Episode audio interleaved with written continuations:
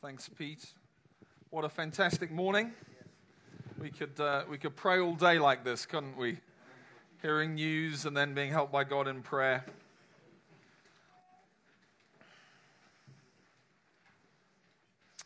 Um, please turn to Philippians chapter two nineteen. Looking at um, what Paul writes about Timothy. We won't get to look at what he writes about Epaphroditus. That can be for another time. Um, and the title is Like Paul and Timothy. We're going to learn things about relationships in the Lord. Um, older to younger. In fact, any Any team dynamic.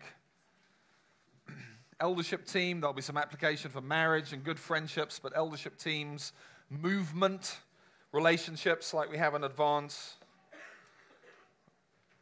And um, the plan is, we'll see how things go, but we I won't be looking at the, the Timothy section at the end of side two. We'll hope to do that in groups uh, towards the end. Um, I want to get to the main business of the text, which is some of the things that Paul, we see about Paul and his relationship with Timothy, but um, some introduction first. Let's pray. Open thou our eyes, O Lord, that we might behold the wondrous things in your law. In Jesus' name, amen. Okay, so chapter two, verse nineteen. I hope in the Lord, says Paul. I hope in the Lord Jesus. To send Timothy to you soon, so that I too may be cheered by news of you. I have no one like him who will be genuinely concerned for your welfare, for they all seek their own interests, not those of Christ Jesus. But you know Timothy's proven worth, how as a son with a father he has served with me in the gospel.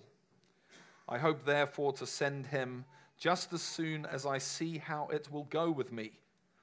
And I trust in the Lord that shortly I myself will come also. We'll leave it there. So the context, I'm sure you know, is Paul is in prison in Rome, and he's writing to Christians in the Roman colony of Philippi. Uh, that was the first church that Paul planted in Europe. It was very dramatic. There was a dream that catalyzed them going to that leading city of Macedonia, Macedonian call. Then they go there, and the three people loom large. Lydia accepted their message and opened her house. And if you've been involved in a church plant, you'll know that hospitality of various sorts is one of the most important gifts in a church plant. So Lydia, uh, then you've got the slave girl, dramatic deliverance for her, the power of God. And then you've got this jailer and his family who uh, came to faith, and what, what a remarkable church plant that was. In terms of Paul and Timothy's role, uh, we can back up to chapter one, verse one. Paul and Timothy, servants of Christ Jesus, so Christ Jesus is the supreme head. They're writing to all the saints in Christ Jesus, who's the supreme head.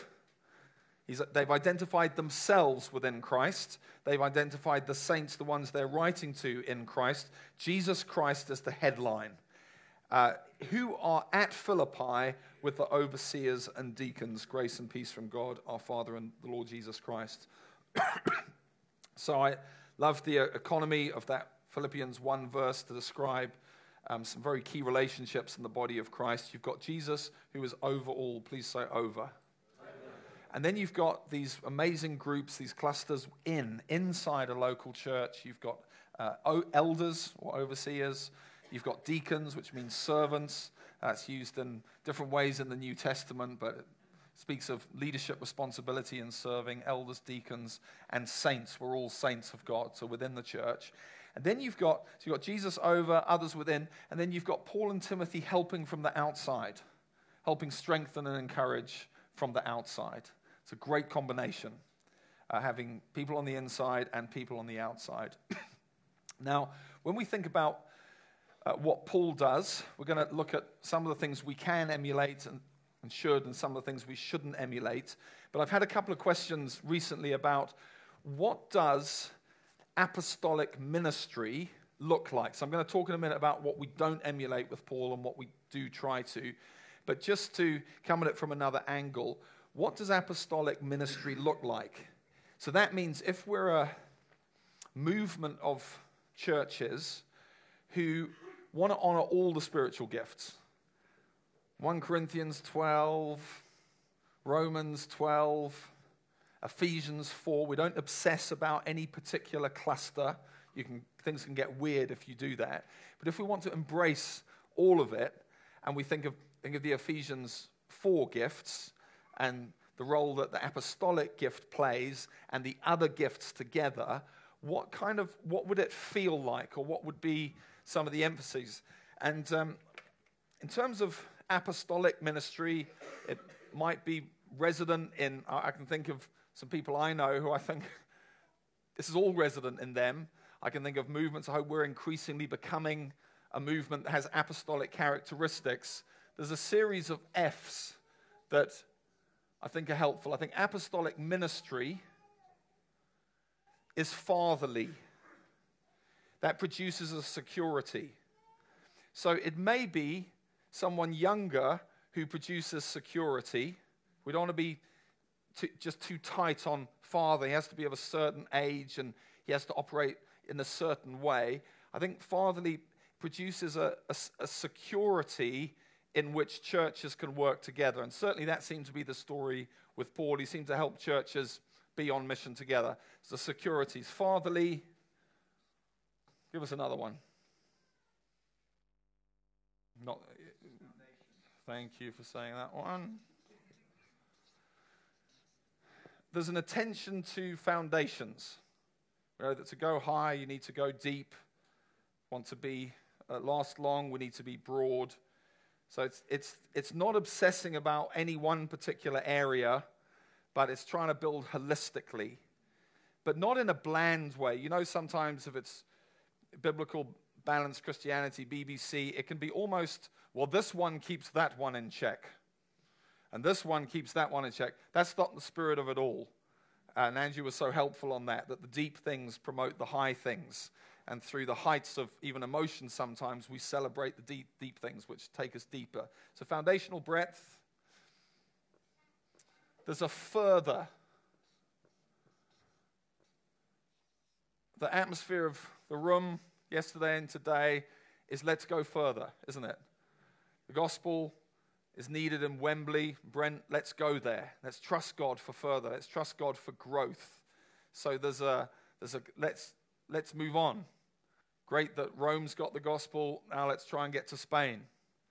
It's great that we've got some pockets, some churches in Wales and Scotland, but more, Lord, more people need to know who you are. And we're not trying to plant flags. We're not trying to. Ex- we're not trying to. Um, do a brand. When we say we're a movement, it's because we're moving together in the commission of Jesus. So when we say movement, it's verb, it's action. We move together. And then there's a faith. If we're going to go further, we need faith to do that. We need courage. There's been so many prayers whenever everyone's opening their, their mouth. There's a but God com- component to this. But God can do that. There's faith. This one's a bit of a stretch. Fertility. Multiplicatory aspect of it. We're praying, God, give us more leaders. Please, God, give us more. Can, can we grow? Can that, that small thing grow and become two and then become three? Fertility.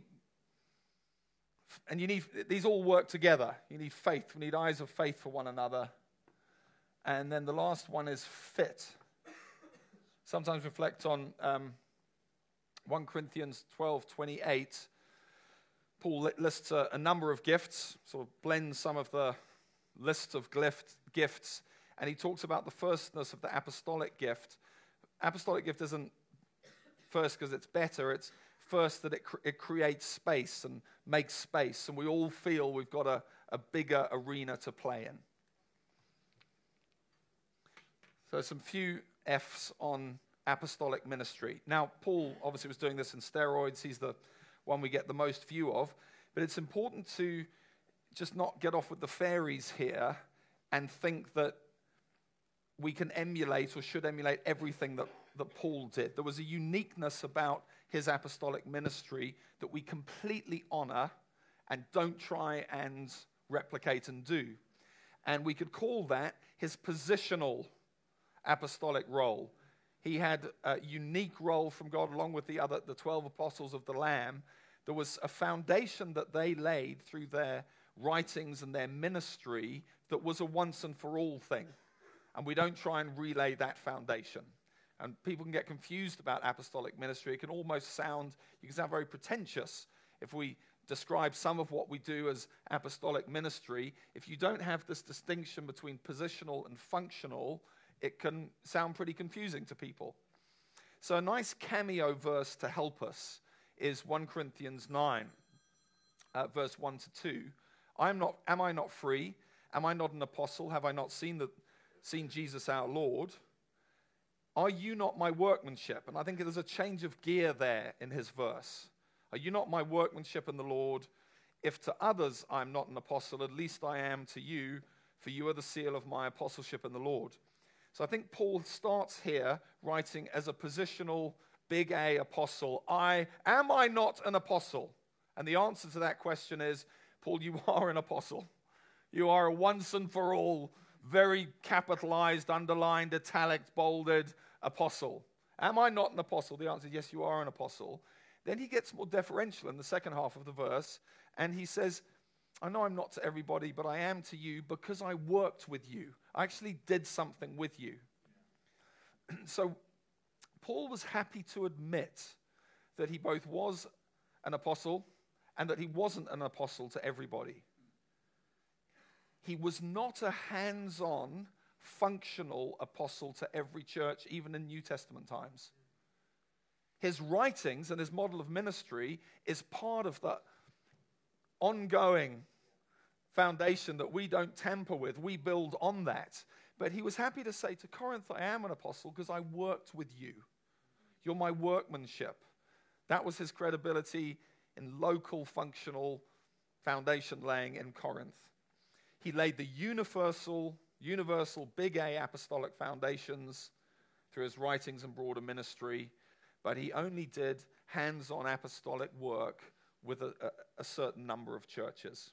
So that table there um, at the bottom of the page summarizes the kind of things I'm talking about under positional and functional. So which are we? Which one are we going for? Functional. Functional. That's why we don't think Advance is for everybody. There's, there's nothing in us that thinks we've got this down and everyone else should join us. And that's why building relationships, you know, I said with, said with Owen, it, it takes time. We want Owen, Owen to feel, is this a Ephesians four type spiritually gifted environment? Is, is there an apostolic gift in play and the other gifts in play? You don't just usually work that out overnight or in, in one conference. And we're not, we never try and press ourselves on each other. It's a functional thing that will be for some and it won't be for others. And we celebrate what others are doing, not trying to secretly think we're the best at all. So that's why we often use phrases, if you've noticed, to in lieu of the A word. So we often use functional phrases to describe what we mean by apostolic and Ephesians four ministry, such as we plant and strengthen churches. We, we use a functional description uh, rather than a noun word that that can help people get it. That would make them a bit confused. Is this positional or is this functional? We often use the word apostolic. Sometimes the word apostles used. That's, there's no embargo on that word, but we would like to emphasize the functional component, the ick components. And a real helpful f- phrase for us is that any ministry coming from the outside is invited, not imposed. It's a lovely phrase. It's invited, not imposed.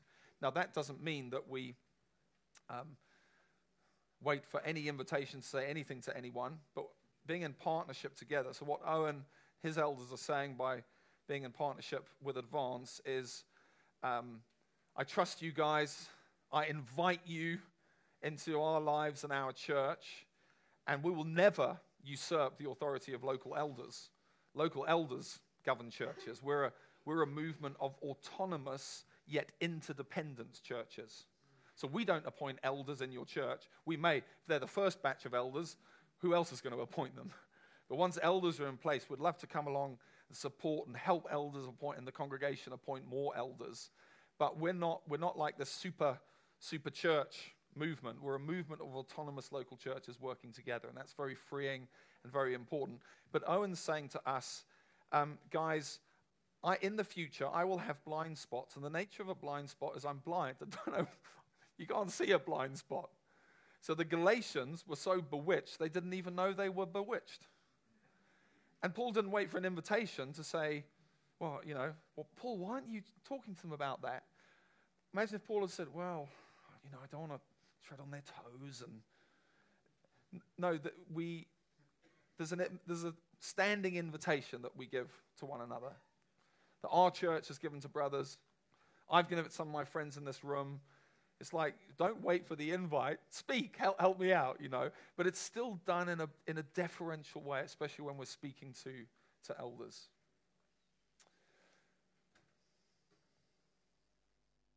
And now to the main business of the passage. A few things, wonderful phrases about Paul. He hopes in the Lord Jesus Christ. That's how he starts off.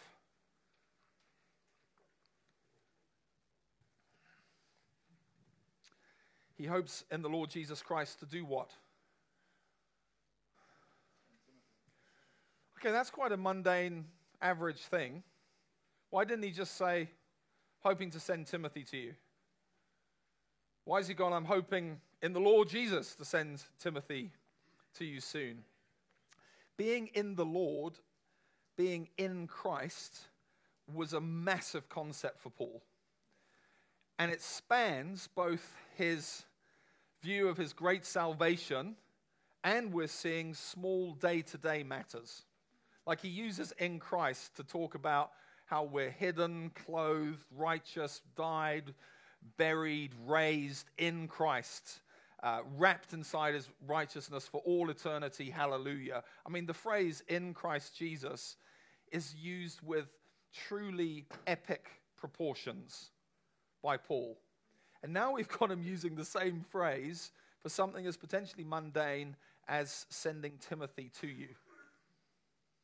He took his daily hopes to that safe and dependent place of being in Christ. He submitted this hope to Jesus.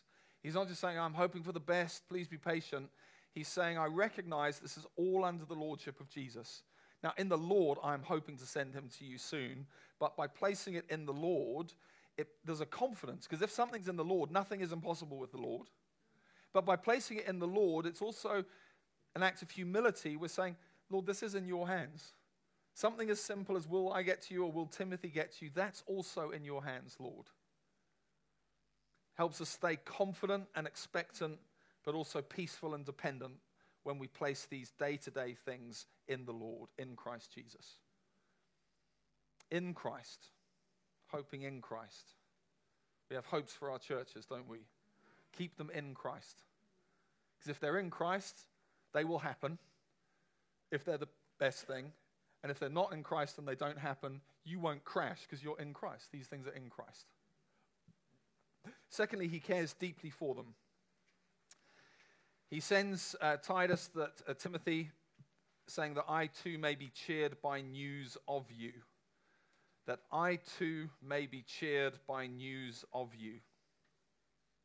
Who here has been cheered in their souls by the different bits of news we've heard? Yeah. I mean, what a morning we've had.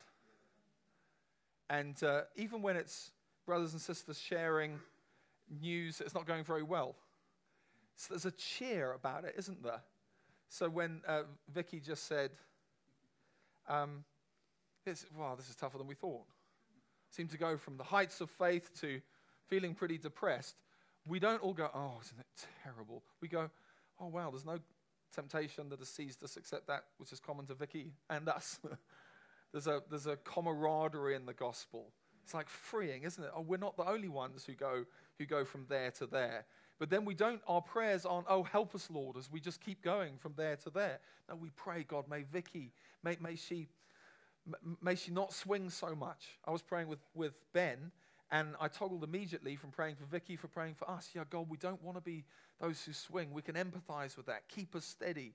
And there was a, like a cheer that came into the room as we heard and as we as we prayed that. So we don't share news just to fill in time between preaching and worship slots, you know, or we don't we don't share news to help, just help us all feel better, you know, about each other. There's a cheer in the gospel that happens as we move as a family on mission together.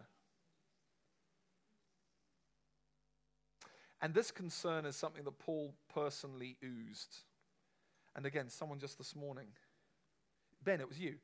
Ben said, um, say that thing about we're all in, uh, can you say it? It's, it's better with your slightly Welsh accent. About, about all being in each other's corners. Yeah, just stand up and say that. You'll say it better than me. Oh, yeah. It's simple, but... I just said how good the, um, that first session was. Like, it feels like everybody's in everybody else's corner. You know? Like, we're not just um, sort of watching on the sidelines with disinterest when somebody's put in front yeah. of kind of where they are in the U K or the world. It's like we're all cheering each other. Yeah, yeah. And, you know, some of us aren't, because of our, our own situations, we don't feel they're going particularly well. We're not holding back and celebrating other people's situations. That's a sign of real maturity. We celebrate with those who celebrate. Not everything comes down to the lowest common denominator, but we don't leave anyone behind on the battlefield. No one gets left behind. We loop back, back round.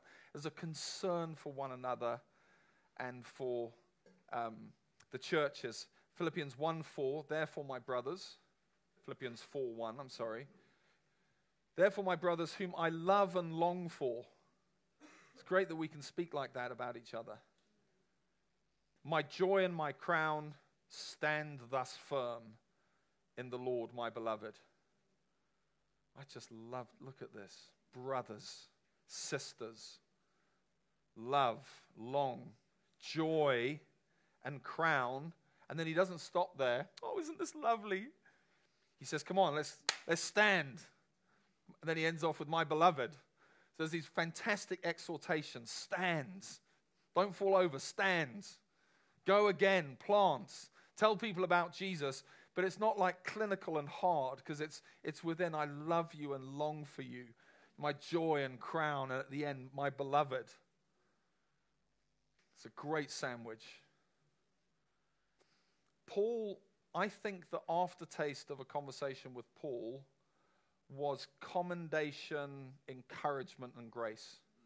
But he also corrected and coached, didn't he? You think about his epistles to the Corinthians and the Galatians, uh, J B Phillips, Galatians three, what does that say?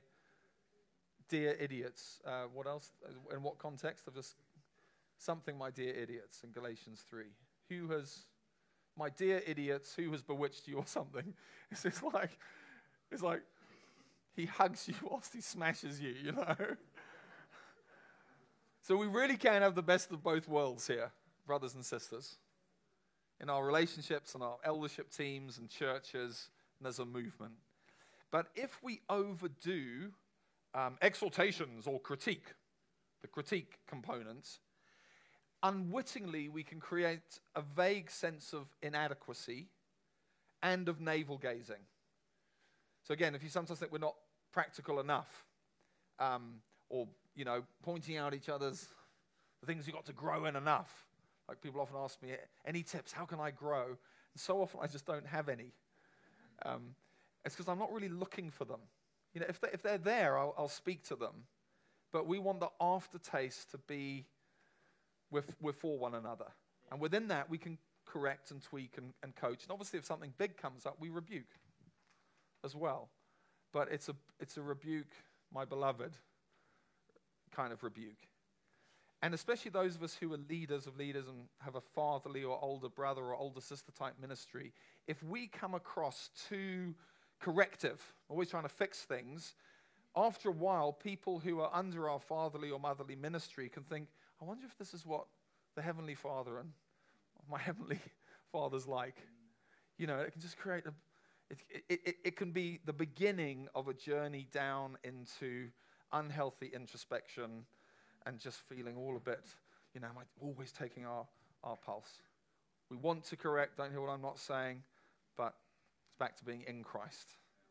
Concerned, loving, my joy, my crown. nine verse two, First Corinthians nine verse two, you're the seal of my apostleship. Ben, didn't you do a, did you do a crazy church series? Someone's done a chaotic church or crazy church series on Corinth. Messy church, yeah. Corinth was chaos, man. Drunk on communion wine, divided, proud. And Paul doesn't just say, well, they're sort of not really part of us. He says, there are my crown, my joy, the seal of my apostleship. If you want to know how well I'm doing as a functional, hands-on apostle, look at Corinth, he says. Isn't that, isn't this great? Isn't this freeing? The, the seal of his apostleship isn't, oh, they're so brilliant and rosy and shiny. He owns them and l- corrects and coaches, but it was within relational security, acceptance, and delight. First Corinthians four fourteen, I do not write these things to make you ashamed, but to admonish you as my beloved children. There's not a shame when we correct each other. There's not shame to it. There's an admonishment as family within a family context. Next one. Paul saw himself as both a father and fellow worker with Timothy. Verse twenty-two, but you know Timothy's proven worth, how as a son with a father, he served with me in the gospel. You see that? So he's saying Timothy's a son,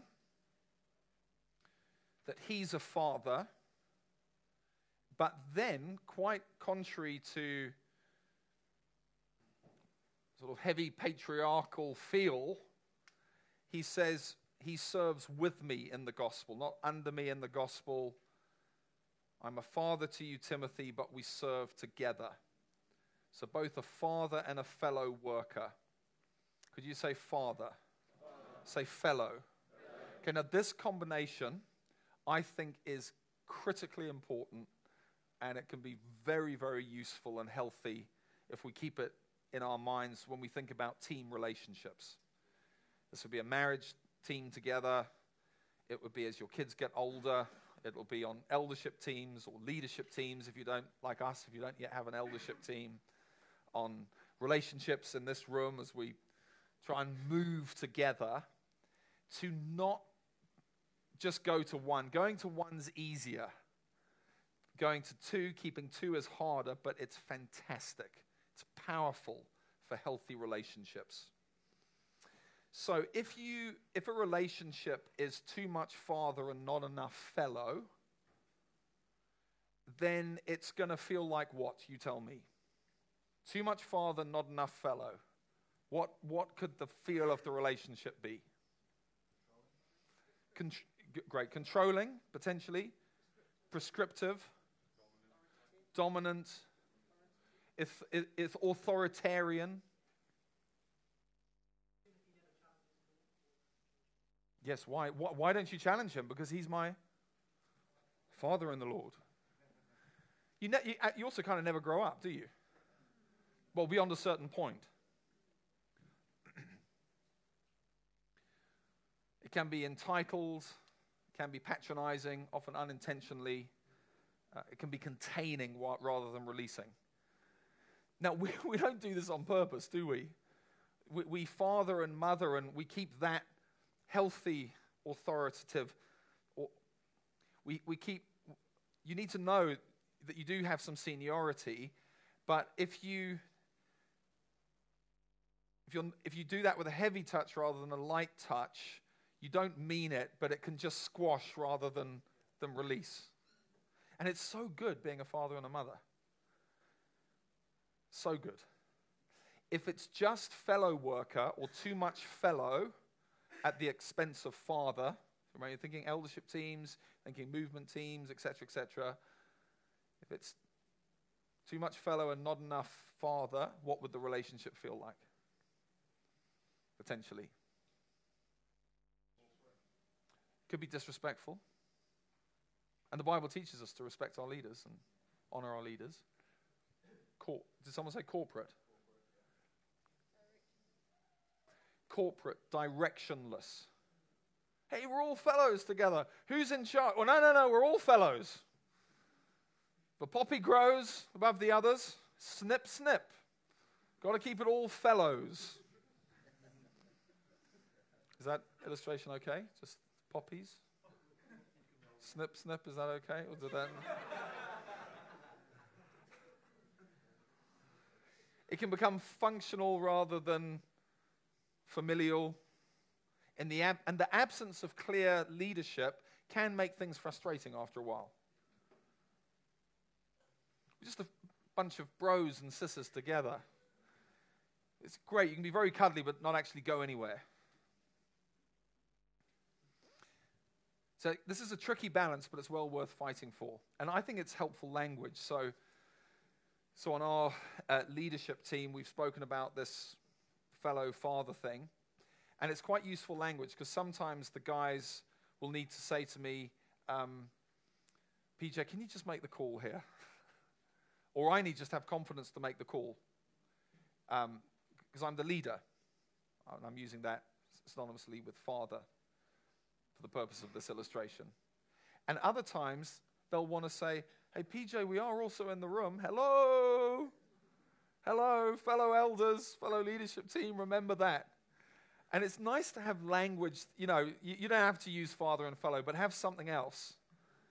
Um, and and um, sometimes on the global team with Advance, guys will say to me just after a meeting, or I actually got a text from Ryan in the middle of a meeting a few weeks ago. Um, he was essentially saying, can you please take the lead a little stronger here? Because I was trying to be very, fa- I, I like, you want to be deferential. You want to be draw, drawing in and consultative. And he was saying, a little bit more father, a little bit less fellow, please. You can go the other way. Yeah. Sometimes you can lose your confidence a bit as a leader. You need you need someone on the team just say, come on, man, please. Thanks for drawing us in. Just, this isn't a major issue. Just, you make the call. Uh, next one. He contended with uncertainty and circumstantial frustrations. Verse twenty-three. Verse twenty-three, I hope, therefore, to send him just as soon as I see how it will go with me, and I trust in the Lord that shortly I myself will come also. Fact, Paul did not want to be in prison. The great apostle Paul didn't want to be in prison, and God put him in prison. He couldn't get out and about as much as he wanted. He did not want to be there. Fact, Paul wanted to send them Timothy, but he couldn't at the moment, and he wasn't sure when he could. I just don't want to, I don't want us to miss how frustrating this must have been. Paul's saying, I want to come to you, I can't. I wish I could send Timothy to you, but I can't. And he doesn't really just say anything much beyond that. He's just he's just candid. He, he, the point is, planting and strengthening churches and moving together and leading churches, it's not an exact science. You know, we talk about structures and, you know, evolution. Stru- it's just, there's two things that just mess, seem to mess things up a lot. Now, in God's sovereignty, they're not messed up. It just feels messed up to us. The first is the devil. He's out to frustrate us. So he gets into relationships. He put, gets, he'll use... laws of the land, or that really that's the second thing, it's the devil who jumps in, and then there's there's all these these complexities of living in today's world. So we're, we're living in a season at the moment where we're not able to travel anything like as freely as we we want to because of visa things. Now, when the American government put in their immigration laws, they weren't thinking, how can we best enhance the Great Commission here? They just care l- less about the Great Commission. We're trying to extend the kingdom of God and be around the place. We're constrained currently by the laws of the land until we get, get a green card. And we just need to trust God. We, Ash and I were just having to, to trust God in that. But I want to encourage you, encourage you, growing a church, being on an eldership team, being a movement of churches together, we've got to roll with uh, difficulties. And God's not confused. Paul, Paul being in prison here, he wrote some great stuff. He had, there was a, a longevity to his influence that happened because he couldn't go, because he had to stay. We must have that kind of faith in, in these various situations that we find ourselves in that are similar in some way to that. We need to be patient, trusting, trusting the Lord. God is at work, and just be honest with each other.